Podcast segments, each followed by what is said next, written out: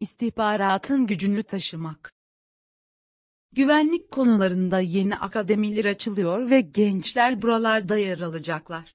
Onlara kısa kısa söyleyeceklerim var. Tahmin istihbaratı, bilimin gücü, kavramların gücü, sistemin gücü, liderliğin gücü, gücü taşımak ve rekabette üstün olmak.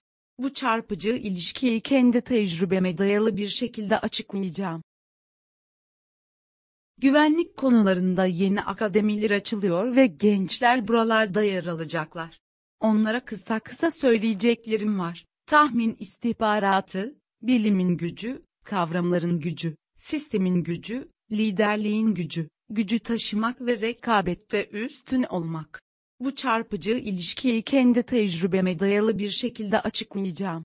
Tahmin istihbaratı Mevcut konuları üst üste koyarak toparlamak ve açıklama yapmak gayet kolaydır. Eğer gelişmeleri bir not defterine yazdıysanız ve üstünden geçip ne oluyor diye sorup buna dair anlatabilecekleriniz netleştiyse, bunun hiçbir zorluğu yoktur. Ama daha olaylar üst üste gelişmeye başlamadıysa ne yapacaksınız? İşte fark buradadır. İyi bir istihbarat analizcisi, çokça tekrar ettiğim gibi, en azından örneğin yönelem araştırması tekniklerini kullanarak, geleceğe matuf bir değerlendirmede bulunabilir. Buna tahmin istihbaratı denir. Tahmin istihbaratı bugün daha ileri tekniklerle de yapılmaktadır. Bunun için yapay zeka, a, kullanılmakta, sosyal medya analizleri alınmakta, en olası şartlar için büyük veriden, big data, istifade edilmekte, hatta simülasyonlar kullanılmaktadır. Yani bu işleri bilen uzmanlar ile uzman olmayanlara, ne kadar isabetli ve ne kadar ileriye dönük tahminde bulunuyor diye baktığınızda anlayabilirsiniz. Ama Türkiye'de bu az sayıda oluyor. Nedeni de üniversitelerimiz buna yeterince odaklanamadılar.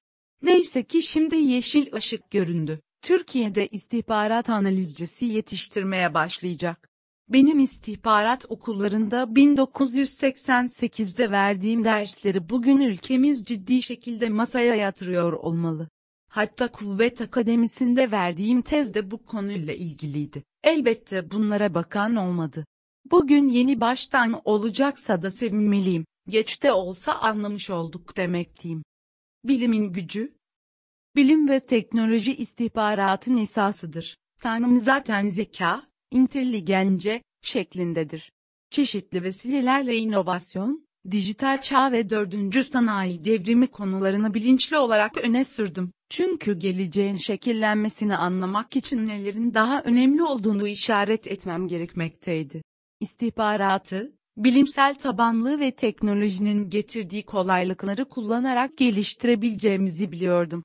Bunun için yıllar önce mesleğe atılır atıldığımda bilimden yararlanmayı seçtim. Aldığımız eğitim öğretim buna imkan veriyordu.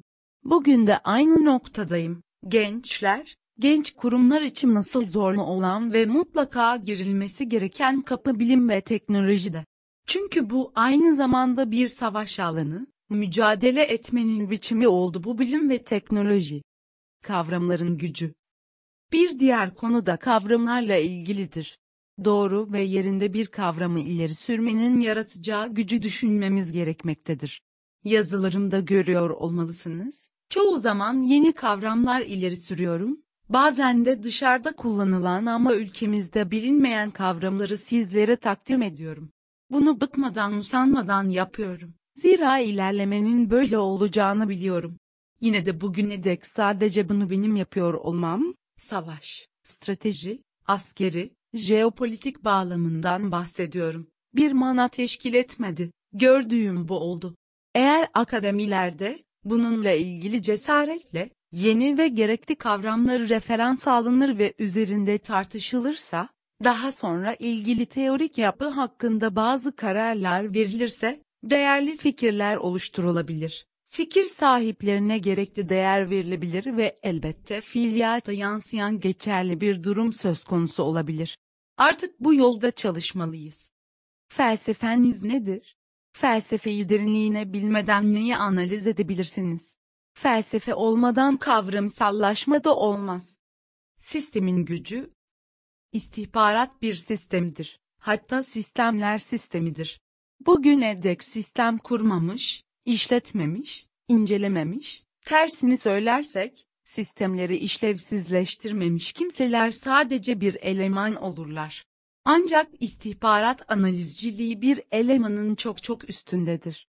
Sistem, model, algoritma kurma, yoktan var etme, teorisini yazma, teori geliştirme, yine sistem kurma, model ve simülasyonlar yapma.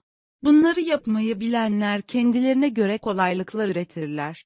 Biri üç günde yapar, diğer üç yılda. Bu aynı şey değildir. Soru, hiç yaptınız mı? Liderliğin gücü. Liderlik bahsini önemsiyorum. Var olanı tarif etmeye çalışmak mutlaka önemlidir. Hatta sözcükleri süslersiniz albenisi olur. Ama liderin önemsediği, yolu tarif etmekle ilgilidir. Eğitimde bu basamaklar vardır. Bilgi seviyesinde kalan bir kitleyi kavrama seviyesine çıkarmak elbette bu bahsettiğim çerçeveye oturtmak gerekiyor. Ama söylediğim şu, uygulama seviyesinde doğru bir çizgide olmak en üst seviyedir. Bu ise liderlikle iştigal etmeyi gerektirir. Hatta önemli bir detay daha vardır, tavır. Doğru tavırla ilerlemek doğru liderlikle özdeştir ve istihbaratın tarifinde buna mümasil önemli hususlar yer alır. Gücü taşımak, Öyleyse bu istihbarat konularını biliyor veya akademik çalışıyor olmak ile bütün hepsinin doğru şekilde taşımak arasında bir fark vardır. Herkes mankendir ama en iyi manken o yeni elbiseyi en iyi taşıyandır. İstihbarat bir bilimdir, sanattır, tarzdır, alınan tavır ve taşınan bir güçtür, power. İstihbarat, kes yapıştır türü bilimsel bir çalışma, başkasına benzemek, popülizme tevessül etmek değildir. İstihbarat, sistemlerin sistemleri ölçüsünde eksiksiz düzenleme yapabilendir. Rekabette üstün olmak, İstihbarat dünyası diye bir şey vardır. İstihbaratçı rakibi tanır. İlişkili oldukları ortamlar mevcuttur. Bu işin kendi içinde bir soluk alma verme şekli vardır. Kitaptan ezber yoluyla istihbarat yapılmaz. İstihbaratçı olduğunu söylemekle de o işin sahibi olunmaz. Zaten bu özel dünyada olmayan rakipleri hiç tanımaz.